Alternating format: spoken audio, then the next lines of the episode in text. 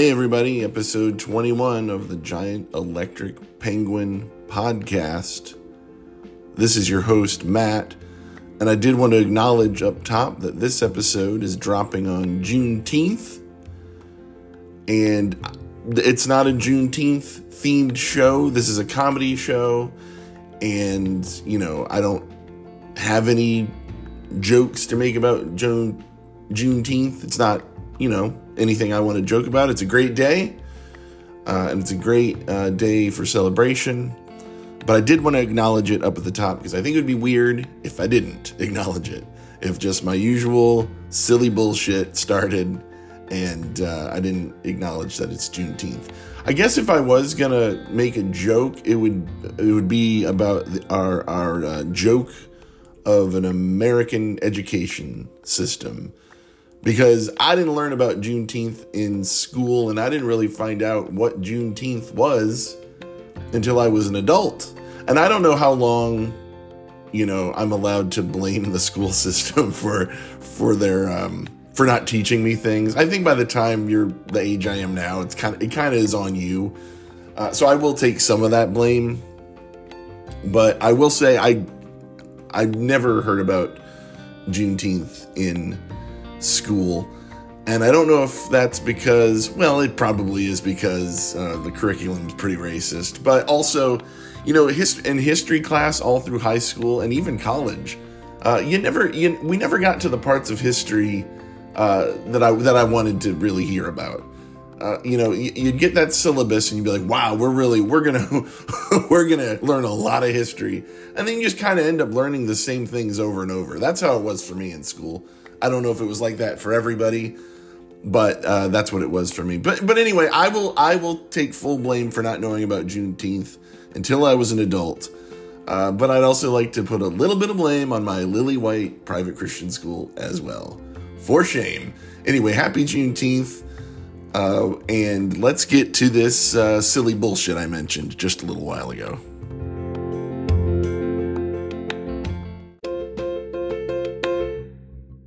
On an episode of this very podcast, I referred to Chuck Berry as America's rockinest pervert. I could have just as easily referred to him as America's perviest rocker. But is he? That's what we're going to look at in episode 21 of the podcast Rock and Roll Perverts. And that's just a fun, catchy name. We're going to look at perverts from all genres of music. So, you know, if if you heard rock and roll perverts, non rock and roll artists, and you went, phew, Matt's gonna leave me out of this one. Thank goodness. Uh, sorry. you're uh, you're on the firing range. This this shouldn't be viewed as a celebration of debauchery. Kind of, I I intended it to be more of a reminder of how awful people can be when they get little extra money in their pocket. Originally, I was going to rank uh, the perverts, you know, put them in an order, you know, least perverted to most perverted, but that that's a little more twisted than I'm willing to go. Uh, it's also like it's kind of like a view into my head as well, which I think I give you enough views into my head as it is. Uh, so instead, I'm gonna I, I chose to look at uh, this list sort of like in the same way the Judeo-Christian God views sin. Uh, all sins are bad and they're also all equal. Every single sin is equal. Even though, honestly, I kind of have a problem with kind of viewing something like telling a lie and murder as equal. That seems kind of unbalanced a little to me, but uh, who am I to question the Almighty Creator? So let's let's do it. This is a series I like to call Rock and Roll Perverts.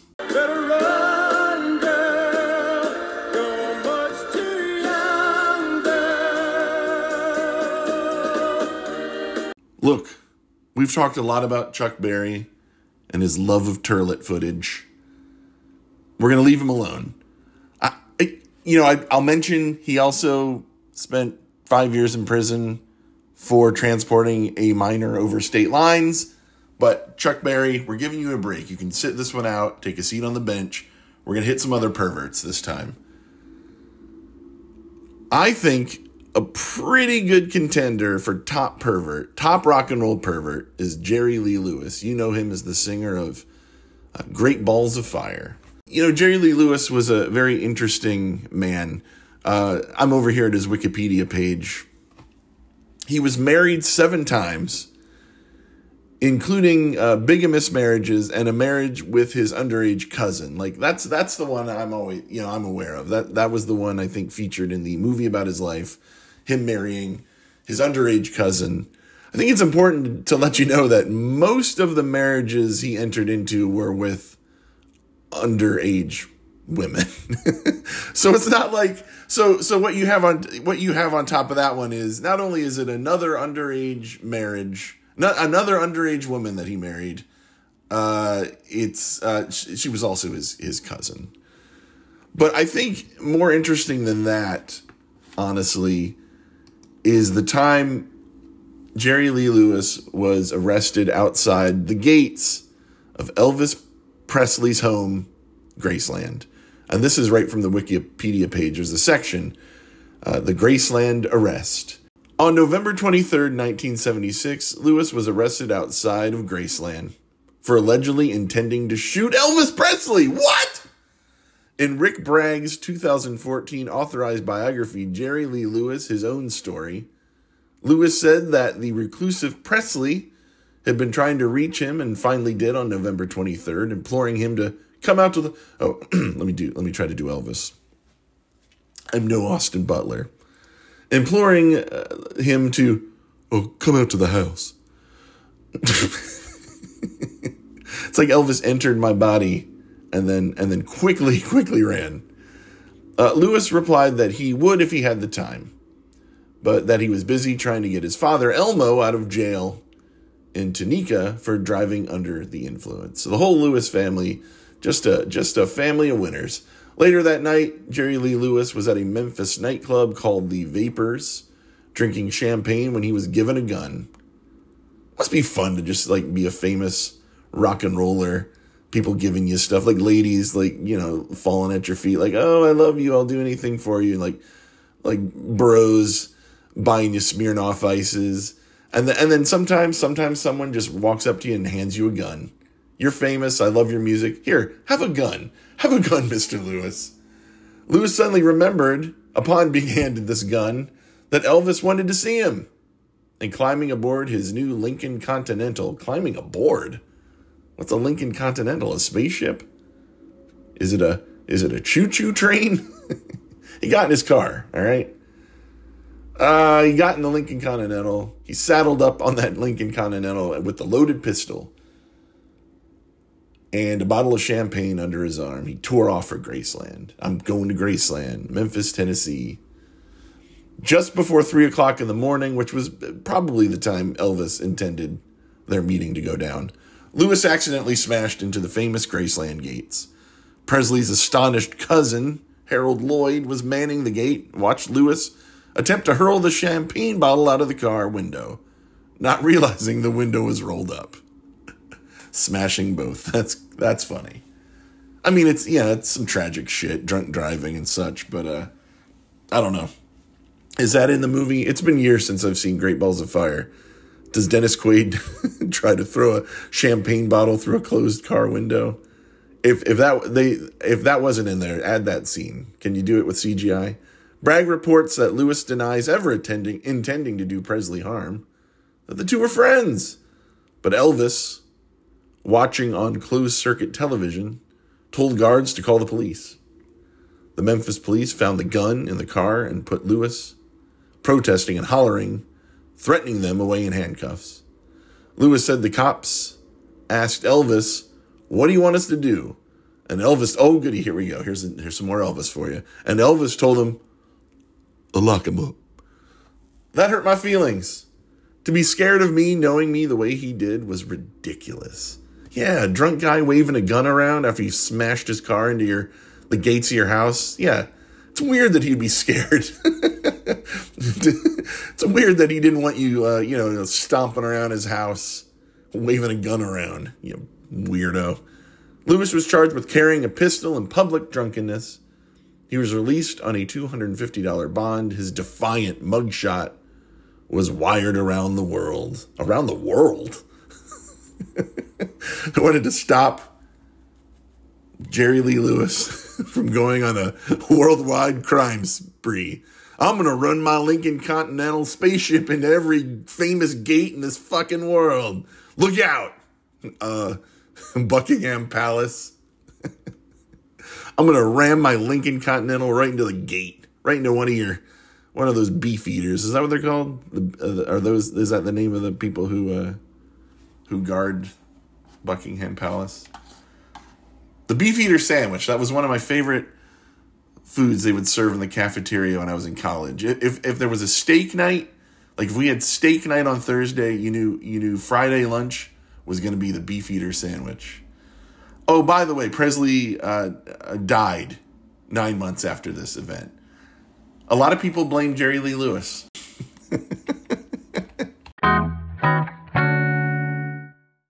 okay, so they call the guards at the Tower of London, they call them beef eaters.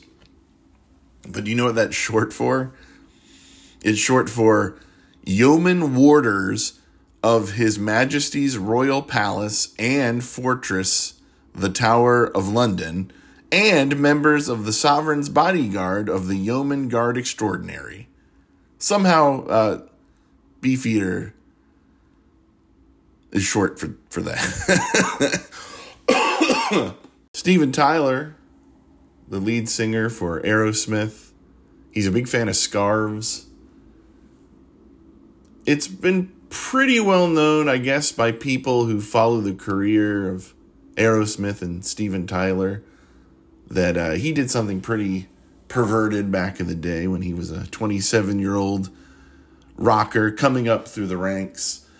Apparently, he had a 14 year old girlfriend, and he somehow got that teenager's parents to sign, uh, basically, make him her uh, her guardian. They signed paperwork giving a uh, drug addicted, alcoholic rock star guardianship over their teenage daughter. There's a whole article over on the very funny, funnily named Sofa King Cool Magazine.com. Anyway, there's a very long uh, interview with her, uh, you know, kind of giving the background of what was going on in her life, what led to her being basically put into the care of Steven Tyler it, it's it's funny because not too long ago, in fact, this year, um, I guess she brought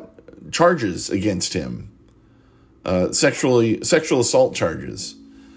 Uh, you know, saying you know when when uh, I was 16 years old, Steven Tyler uh, sexually assaulted me, and they and he did. Uh, the two of them did have sex. That's right. He was the guardian for this uh, young lady, and uh, but they still had lots of sex. And in fact, she got pregnant, and uh, and uh, he had her um, have an abortion, and that's that could be a very traumatizing thing, and apparently it was. Steven Tyler responded to this lawsuit saying that uh, nah, he uh, I, I I got immunity from this uh, immunity immunity from this sexual assault. Uh, I was her uh, legal guardian. Her parents signed her over to me. Her parents signed uh, some paperwork saying I could sexually assault her whenever I wanted. What a fucking piece of garbage. I said it. There, I said it. I'm not going to hold back on this scarf loving scumbag. Look, uh, what a pervert, right? I mean, it's just it's just perverted and it's gross. And Steven Tyler sucks anyway. Uh, the the music of Aerosmith sucks, and you know, it bums me out that my daughter's favorite ride at Disney World is the Aerosmith Rock and Roller Coaster. You know that one. It's the fastest roller coaster over there at Hollywood Studios and uh, you get in and it's like you're in a fast moving limo. You got you got to get to the Aerosmith concert. So you you get in the limo and it shoots you all around in the dark. You're flying around a blacklight version of LA. You gotta get you gotta get to the Aerosmith show on time. You don't want to be late to see Aerosmith. Oh no, especially if you're a teenager and you and you want to you want uh, uh, Steven Tyler to be your your uh, guardian. the person uh, meant to look out for you and make sure no harm comes to you. Uh, but uh, you know, and the whole time you're you're you're you're roller coastering around in the dark. Aerosmith music is blasting, and there's like five different Aerosmith songs that you get to hear. And of course, my daughter loves it. She loves roller coasters, and it's a really fun ride. It's fast, but it's it's it's just drenched in Aerosmith stuff memorabilia, music, and uh, I, I don't know. It's a little tainted. When I found out about this story, you know, the rock and roller coaster, which I haven't ridden in years. I've, I rode it once and that was enough. I'm not a roller coaster guy. Uh, and it doesn't help that, you know, I'm also not an Aerosmith guy either. I, I like everyone in their 40s right now. I was a big fan of that trio of videos that had uh, Alicia Silverstone uh, America's Sweetheart, Alicia Silverstone. Those are great videos, but it really had nothing to do with the songs. It had everything to do with the fact that Alicia Silverstone was very, very attractive, and she was, and she was such a rebel. She was like, she's giving the finger at the end of that one. She's like, "Yeah, look at me, I don't care. Look at me, I'm giving the finger, and I'm stealing cars." Didn't she steal a guy's car at some point? and I'm listening to Aerosmith. I'm turning Aerosmith up till 11, baby. And we're just traveling around. And really, the only problem with those videos, like the only problem with the rock and roller coaster, is uh, the fact that there's Aerosmith songs playing. so I started to think, you know, Disney needs to Disney needs to get away from this this thing. You know, Disney keeps getting accused of being overly woke. And uh, I think if they wanted to go, eh, hey, if we were woke, would we still have Aerosmith playing uh, all over the place at this rock and roller coaster where we're just as shitty as everyone else. See? No, I, am kidding. But I think Disney needs to uh, get out of the Aerosmith business and give the rock and roller coaster to somebody else. And I thought they should have done this years ago. They should be trading off, letting other bands have a chance. And I started thinking about what band I think they should uh, hand the rock and roller coaster over to. And 100% my vote is uh, goes to Radiohead. Because one and and I, when I first proposed this when I was putting together this uh, week's episode I was kind of doing it as a joke. Not because uh, Radiohead's a joke. That they're legitimately one of my favorite bands. But I, I was thinking wouldn't that be so funny if a roller coaster at Disney World had just Radiohead songs because that'd just be so weird that'd be so un-Radiohead to uh, sign with Disney I think but then I started thinking about it. I started listing songs that I thought would be really cool to play during uh, the the ride because like there's Rock and Roller Coaster plays Aerosmith Aerosmith shitty songs, and then there's the um, the new Guardians of the Galaxy ride which plays some pretty cool songs uh, while you're on it, and it really does enhance it. Uh, it's a lot of fun. So I was thinking of different Radiohead songs that could be a part of it. Like clearly the national anthem you imagine like whipping around in the dark while the national anthem plays or myxomatosis? Uh, I would love to hear my number one choice probably to hear would be the song Knives Out while I'm on the roller coaster. Like I'd get on it again if I could have a chance to hear any of these uh, Radiohead songs, but I, I, would consider myself super lucky if I got to hear Knives Out. My, or my second choice would be would be No Alarms, which is my favorite Radiohead song. So that'd be cool to hear No Alarms while I'm whipping around in the dark. I thought maybe for some some people could get kind of like a mellow experience, play fake plastic trees. And then Paranoid Android, like maybe like after hours, like you could get a special ticket to get to get on uh, Radiohead's Rock and Roller Coaster, and, and they play the, the the full song Paranoid Android, which is like eight minutes long, and you're just on this eight minute roller coaster. uh, and I think my daughter would be really into that version of it. I was watching this YouTube uh, video yesterday. Hang on, I want to look this up. I'm sure you've all heard of this, but I'm so out of the loop that I, I have never heard of anything. I watched this video on YouTube last night by this guy named Jacob Geller. It uh, the name of the video is "Games That Aren't Games," and he looked at these different. I mean the the the best way to you know ex- describe them or they're video games, but they're not really games. He talks about this one thing called the he talks about this one thing called the LSD Dream Emulator, which was this video game for but but not really a video game, but this weird thing for PlayStation. There was another thing called Slave of God, which was basically just a kind of weird, trippy sort of like nightclub experience. You don't really you can move around in it, but you don't, you don't really do anything. Like you're not like Mario bouncing around. there's no there's no end game. And like in the LSD Dream emulator, you just walk around in these different locations that that they whoever made it programmed and you like walk into a wall and then it takes you to a whole new place. And uh, and then there was another game called uh, Mountain where you draw you draw like a little picture at the beginning and then and then like a this very realistic mountain is constructed you can just watch this mountain. That's all you do. You don't really interact with it. You can you can like you can like push the mountain and like birds will fly out of the trees but you can rotate the mountain. You can you can get real close on the mountain or you can go and then sometimes like objects fly through space and slam into that and it's just interesting but it's not a game. That so that that was kind of the the idea. But then he mentioned, oh, and there was another thing that it looked like it, it was a museum. It had been made to look like a museum, but it was it was like a museum full of like very uncomfortable benches. it's really it's worth looking up. Uh, the video again is by this guy, Jacob Geller. Nebula.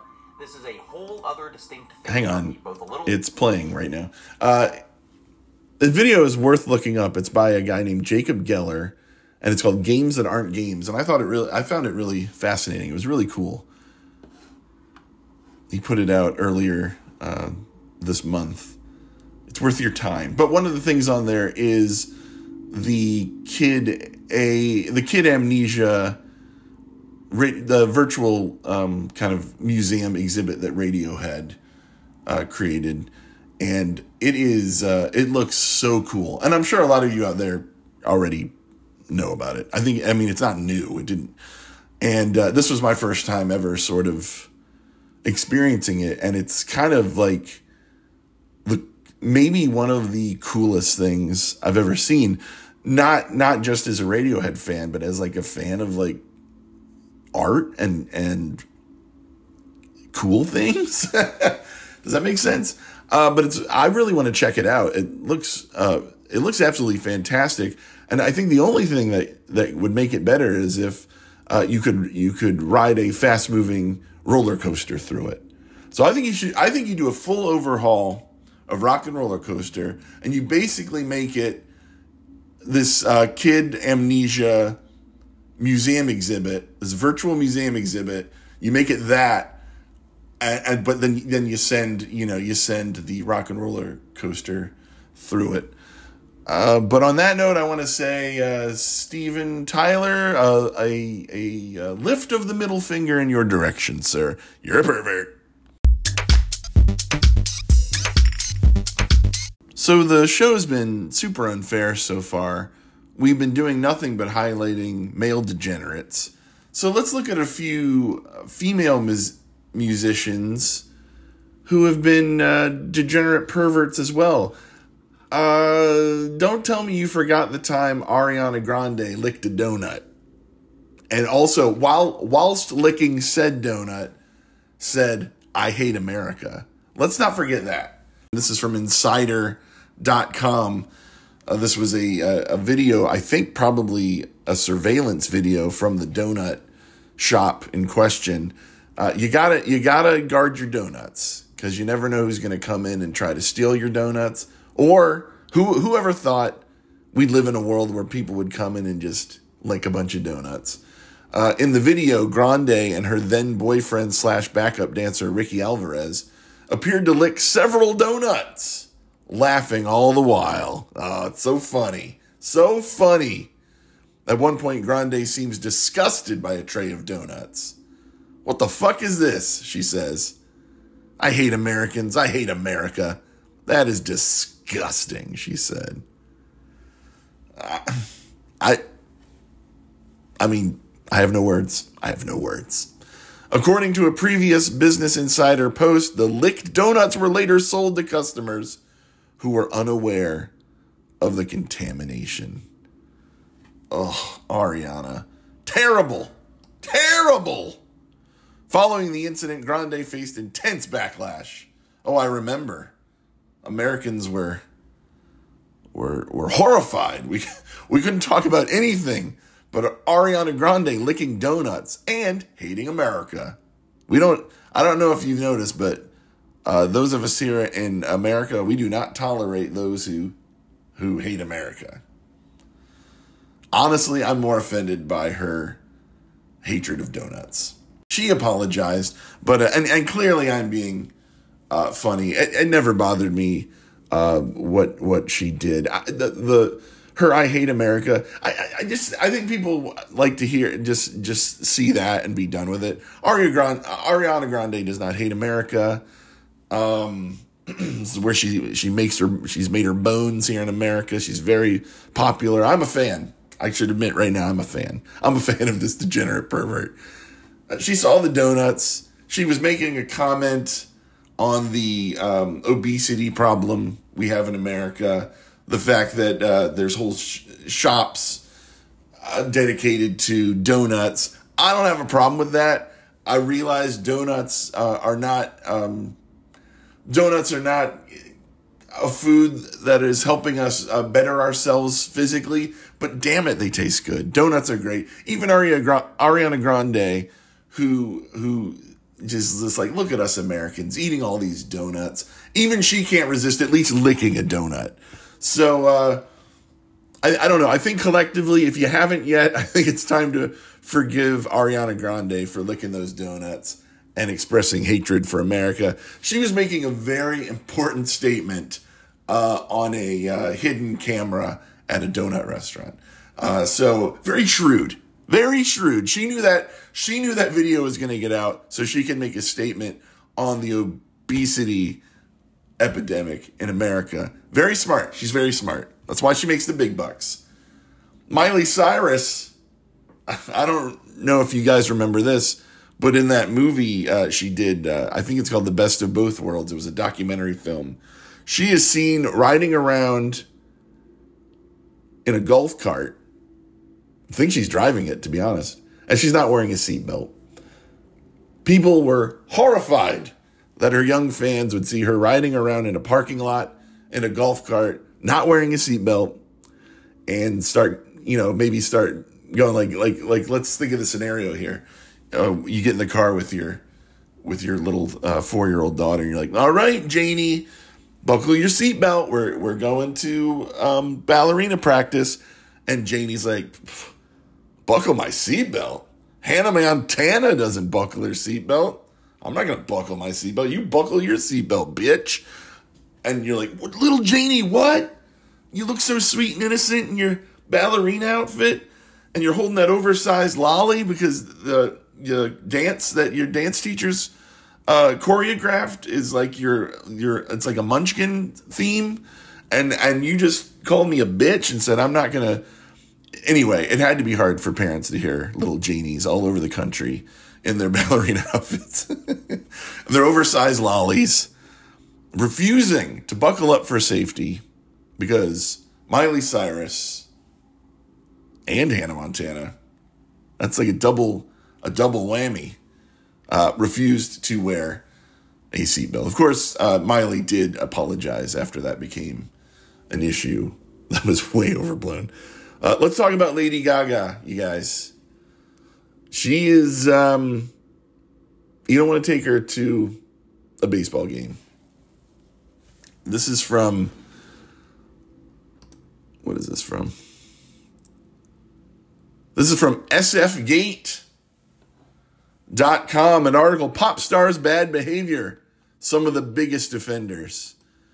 And one of the biggest offenders of all time is Lady Gaga. She was allegedly banned from the New York Yankees clubhouse. This is from the website. In 2010, after she attended a game dressed in underwear. Underwear. She showed up at the baseball game in just underwear. Then she proceeded to drunkenly slur her words because no one's ever done that at a baseball game. there's not there's not countless footage of beer-bellied drunken bros at baseball games slurring their words. Uh, and and she also repeatedly grabbed her breast while meeting the team. I think those drunken bros are grabbing their man boobs. So let's you know, maybe, maybe we put on pants with the underwear, maybe a maybe a jersey, but uh, you know, to act like it's weird that she was drunk and uh, grabbing herself, uh, that, like that's a weird thing that happens at the happens at the at the baseball stadium. That never happens. We never see behavior like that. There's never drunken behavior at uh, at the at a New York Yankees game for for shame. The horror. Anyway, uh, just a week before that, Lady Gaga uh, went to a Mets game dressed in a bra. So wait a minute. she she's she always goes dressed in at least one undergarment. Uh, for the Yankees, is like I'll put my underwear on, and she probably had to grab her breast. She had nothing on top. That's why her hands were on her breast. You dum dums. Uh, while at the Mets game, she's going bottomless and wearing a bra, and she flipped off photographers. So they moved her to, into comedian Jerry Seinfeld's uh, box. I guess he has a private box. He wasn't there using it, uh, but he didn't like that. In fact, this is what he said. Get ready for this. This woman is a jerk. You give people the finger and you get upgraded? Is that the world we're living in now? Who are these people? That's That's a bad Jerry Seinfeld. Anyway, ladies, you are not immune to this. There are rock and roll lady perverts, and we say shame on you. Although a lot of a lot of this seems really overblown. Maybe Jerry Seinfeld needs to calm down just a little bit. I came in like well, it wouldn't be a show about musical perverts without Michael Jackson moonwalking into the onto the scene. And I know what a lot of you are saying. They're saying, Matt, you know what? Get quit, quit, get off, get off Michael Jackson's case. Uh, they never found them, found him guilty of doing anything. Leave him alone. The man's dead. Let him rest in peace, and let us enjoy his songs on the radio. And uh, we don't want to think about it anymore. And I say, all right, if you if you if that's how you want to be, you can be. However, I can't stop thinking of the list of items found in his house after his death. And so I want to share just a few of those items with you right now. This comes from uh, Digital Music News, and this is a list of some of the things that they discovered in Michael Jackson's house after uh, he uh, passed away, after he passed on. Not all of it. I'm not going to go over all of it. Just a few of the things. And you tell me if uh, if you think Michael Jackson was a great guy. Um, one of the things they found was a piece of notebook paper with a drawn image of a boy inside a circle. That's interesting. I'm interested to know what you think that could possibly be. So, um, write to the show at giantpengypodcast at gmail.com. What is your interpretation of the of the drawn image of a boy inside a circle? Uh, there's not they don't have the picture here on digital music news, but if I can find a picture of that actual image, I'll put it up on the um, Instagram, which is Giant Pengy Podcast, and I'd love to know your thoughts on what Michael Jackson was trying to convey when he drew this picture of a boy inside a circle. Maybe it was something artistic, like this is how I feel. I feel like a little boy trapped inside a cage. That's what fame is. I've been trapped in this in this tiny circle in this cage, and I'm being, um, you know, like I'm in a zoo. Or maybe it was just like, this is the kind of boy I like. Circle. I don't know. I haven't seen the picture. It could be a stick figure of a boy. I don't know. I, don't know. I, I I don't know about Michael Jackson's um, uh, cartooning skills. One thing you're going to find, I'm not going to go through this whole list because most of what they found are these uh, books of of with that were just filled with nude pictures of teenagers and children, both boys and girls. And what I what I assume is that they are um, they're art books. So it's artistic artistic nudes. Uh, okay, so he had plenty of our, our books filled with artistic nudes of children and teenagers and adults, everybody, everybody naked. But there's this one book that was found in the upstairs library area of a uh, of a game room of his, and the book the book was titled "The Fourth Sex: colon Adolescent Extreme," which that one I don't like the title of that book, and then I really don't like this. It had no listed author. That sounds like a book that perverts pass along to each other uh, at at their at their monthly pervert meetings. I, I don't like the, I don't like the sound of that book, uh, but um, it's uh, not surprisingly full of uh, of of naked and, and semi naked teenagers. So there's a lot of uh, nude um, nude art books and uh, here, here's here's one that is troubling a little bit. Uh, there was a Disneyland plastic bag containing underclothes and bloodied bed linens. Uh, the bag also included a bright orange pair of shorts, size 4, possibly for a young girl. Okay. A new pair of Spider Man socks. That those could be Michael's. I come on. I, I'm just saying. I'm 44 years old and I have plenty of Spider Man socks. Uh, a child sized off white t shirt. Well, that was definitely not for Michael Jackson. Pairs of gray, white, and blue child socks. And a significant amount of clothing for an adult male. Could have been a spending spree. Uh, don't know why there's bloodied bed linens in there. Mm, do not know. Uh, now this one was was fun because I looked this one up. I was able to find this. Uh, there was a pornographic magazine and it was the best of club issue number 201 and i did look up that uh, issue just to see what the cover looked like. And there's not much to say. I mean there's a lady and she's naked. Uh, but then the, the you know the, it has little uh, blurbs of what you're going to find when you open up the magazine. And the best one is this uh, is this lady named foxy. And her her picture spread is described as this. Foxy has a Tex-Mex sex fest. and uh, don't worry, everybody. Foxy does have a sombrero uh, at the ready. So I'm sure at some point in the uh, in the pictorial, she does uh, she does move that sombrero from her back, uh, you know, because it's kind of hanging on her back uh, to her head, and uh, I'm, that I'm sure that's just I'm sure it's all above board. but yeah, I just thought that was funny. A Tex-Mex sex fest. That sounds like what I'd want for my birthday. uh, is that too much? Books with nude kids. Mm, uh, he, you know, he had a lot of barely legal and Girls of Penthouse magazines. Uh, there was a book titled "The Gynoids Genetically Manipulated." Uh, oh, this is a good one. Uh, also in his house, uh, house, they found a photograph of Macaulay Culkin. Of course, they were buddies. That's not weird. Uh, and it says taken on set from a Home Alone movie, comically signed by the actor. I don't.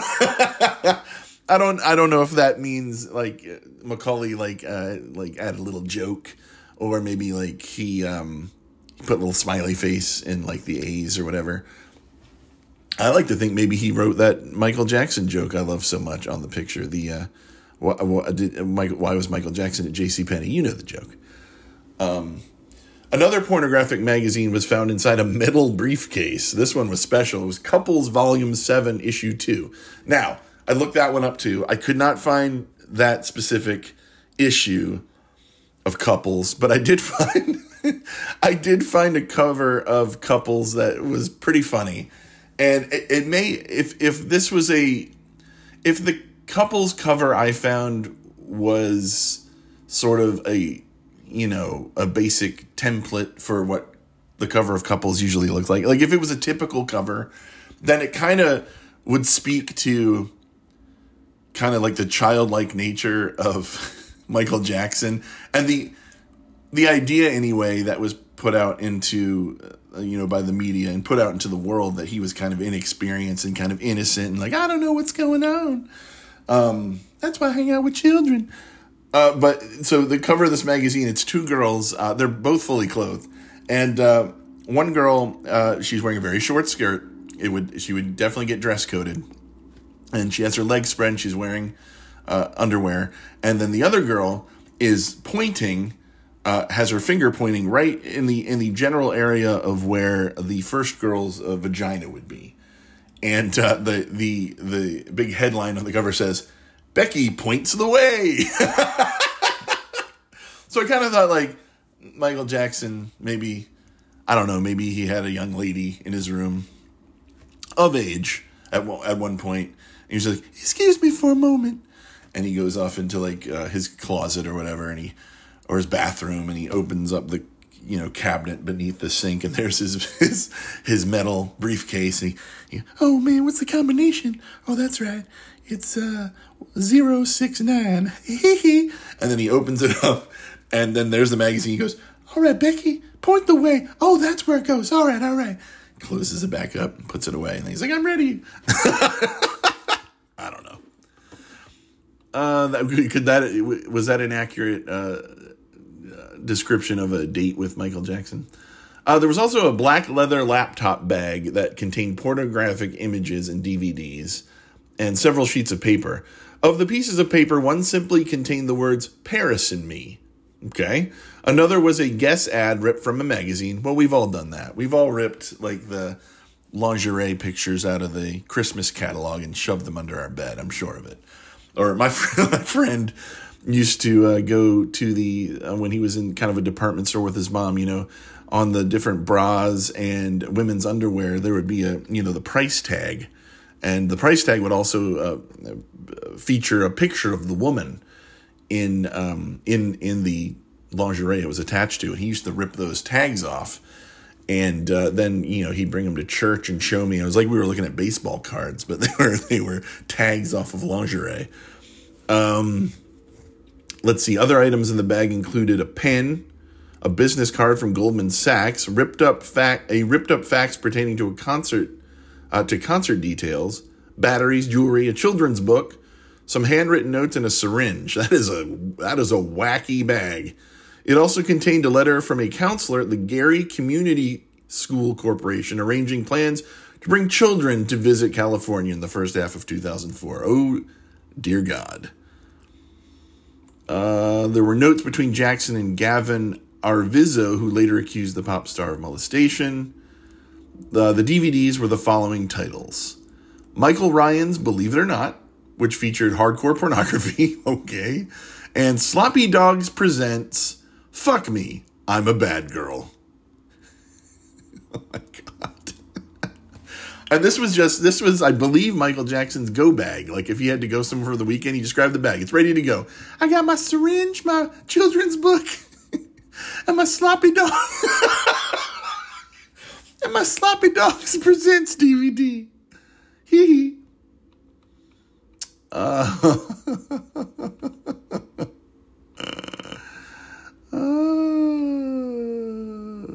there were, there were uh, pornographic mag- magazines all over the place. Uh, that's another thing. You got these books, but then uh, you know you've also got the not so artistic nudes. Um, I mean, what in the world? I mean, seriously, what in the fucking world? Uh, another book, Man, A Sexual Study of Man, described as a graphic primer for homosexuals, including pictures of masturbation, oral and anal sex, and homosexual erotica. Uh, oh, this. how about uh, there were there were four four volumes of barely legal DVDs and and a DVD entitled "Pimps Up, Hose Down." Perhaps the grossest thing and the most triggering, so you know, if you want to skip ahead a little bit, was uh, this this computer that was found that uh, there were records of multiple visits to the following websites uh, www.varsityteens.com. We can all guess what that is. Uh, www.adoptablekids.com and then www.adoption.com. So that's all I want to say about that. Uh, and that's about all I got. Uh, so uh, I don't know. you can think what you want, but uh, Michael Jackson, I'm not a fan of his anymore. I don't like to hear his music. In fact, I when it comes on now, I turn it off. Uh, that's me though. If you can, um, we all have to choose what we're what we're willing to live with, and I'm not going to judge you. I would hope you would not judge me, but I am going to judge Michael Jackson, and uh, he was a huge pervert. all right, whoa, thanks, bye.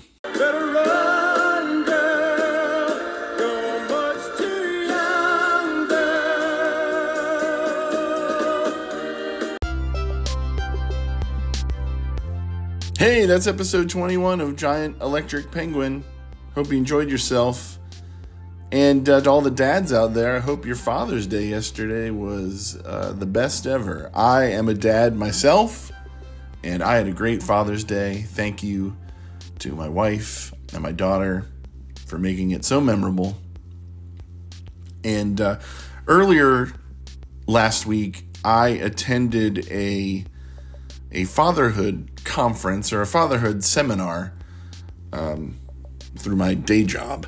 And one of the things, one of the facilitators at the event had us do was he said, you know, throughout the day, as we talk about these different fatherhood issues, on the back of your name tag, we had these name tags that were, you know, you weren't wearing them. They were like kind of like a sign in front of you, said your name. And there was a backside too. He said, uh, you know, design some sort of um, father fatherhood or you know dad centric um, uh, bumper sticker. Uh, he joked that he was starting a bumper sticker uh, company and he wanted to steal our ideas. We all laughed laughed at that, uh, but no, he said you know try to think of like you know like a bumper sticker idea that kind of boils all this fatherhood stuff we're talking about today down. So I I throughout the afternoon, and the example he gave, he goes, "Here's the one I did," and his was uh, his was cute, but I, you know, it was all right. It, his was "Fatherhood is my hood," which is cute. I I don't deny that, but I was like, I probably do better than that. So throughout the event, I would, if I got an idea, I would write it down in my notebook, and I finally did decide on one to write on my name tag, which I'll share in a minute. But I was really excited to come home and share some of the um, ideas that I wrote down with um, my wife and my daughter, and I will tell you that they did not enjoy any of them. but uh, here are some of the ones I did, and I wouldn't call any of them serious, which is why you know, and I didn't want to write them down and have the guy think I was making fun of him because I, you know, I took the whole the the bulk of the event was um, was pretty interesting. I I enjoyed most of it, but I didn't want anybody to think I was um, you know, taking the piss out of anyone. So most of these I just kept in my notebook. The one I wrote down though, you know, maybe kind of sort of makes it look like I actually didn't care if I hurt somebody's feelings. But here are some of the ideas I had. I, I, I did two versions of this. I did dads, colon, they're pretty great. And then I also did fathers, colon, they're pretty great. So you could choose there. If you wanted to do the more informal dad or the more like father, you know, more, I don't know, upper crust. Uh, let's see. Some of the other ones I did. Oh, I did A World Without Dads is not a world I want to be a part of, to be honest, which is one of my favorites. Uh, I did uh, Keep On Dadding, uh, like the, the famous Keep On Trucking, only we're, we're dadding in this case.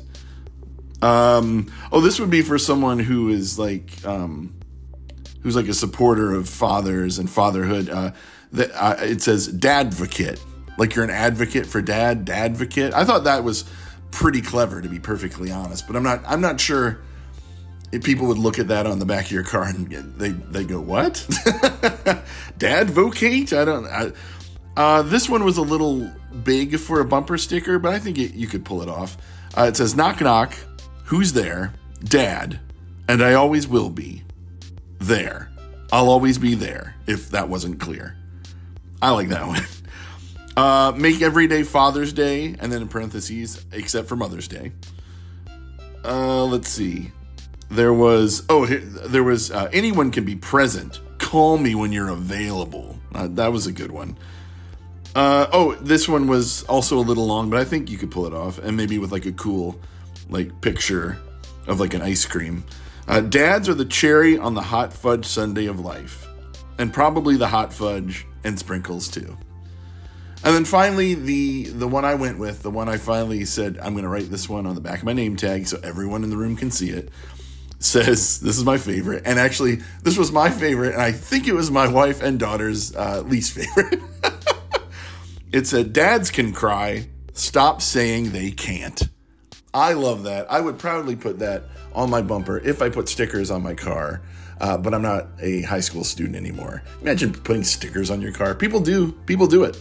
People do it. Look around next time you're driving. People have stickers on their cars. Adults. Uh, this was Giant Electric Penguin, episode 21.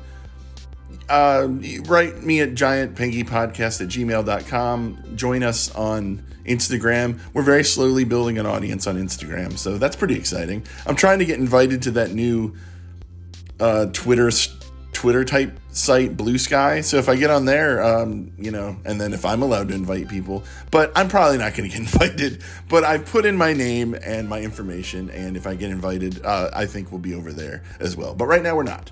Uh, anyway, that's the end of the show. Uh, goodbye.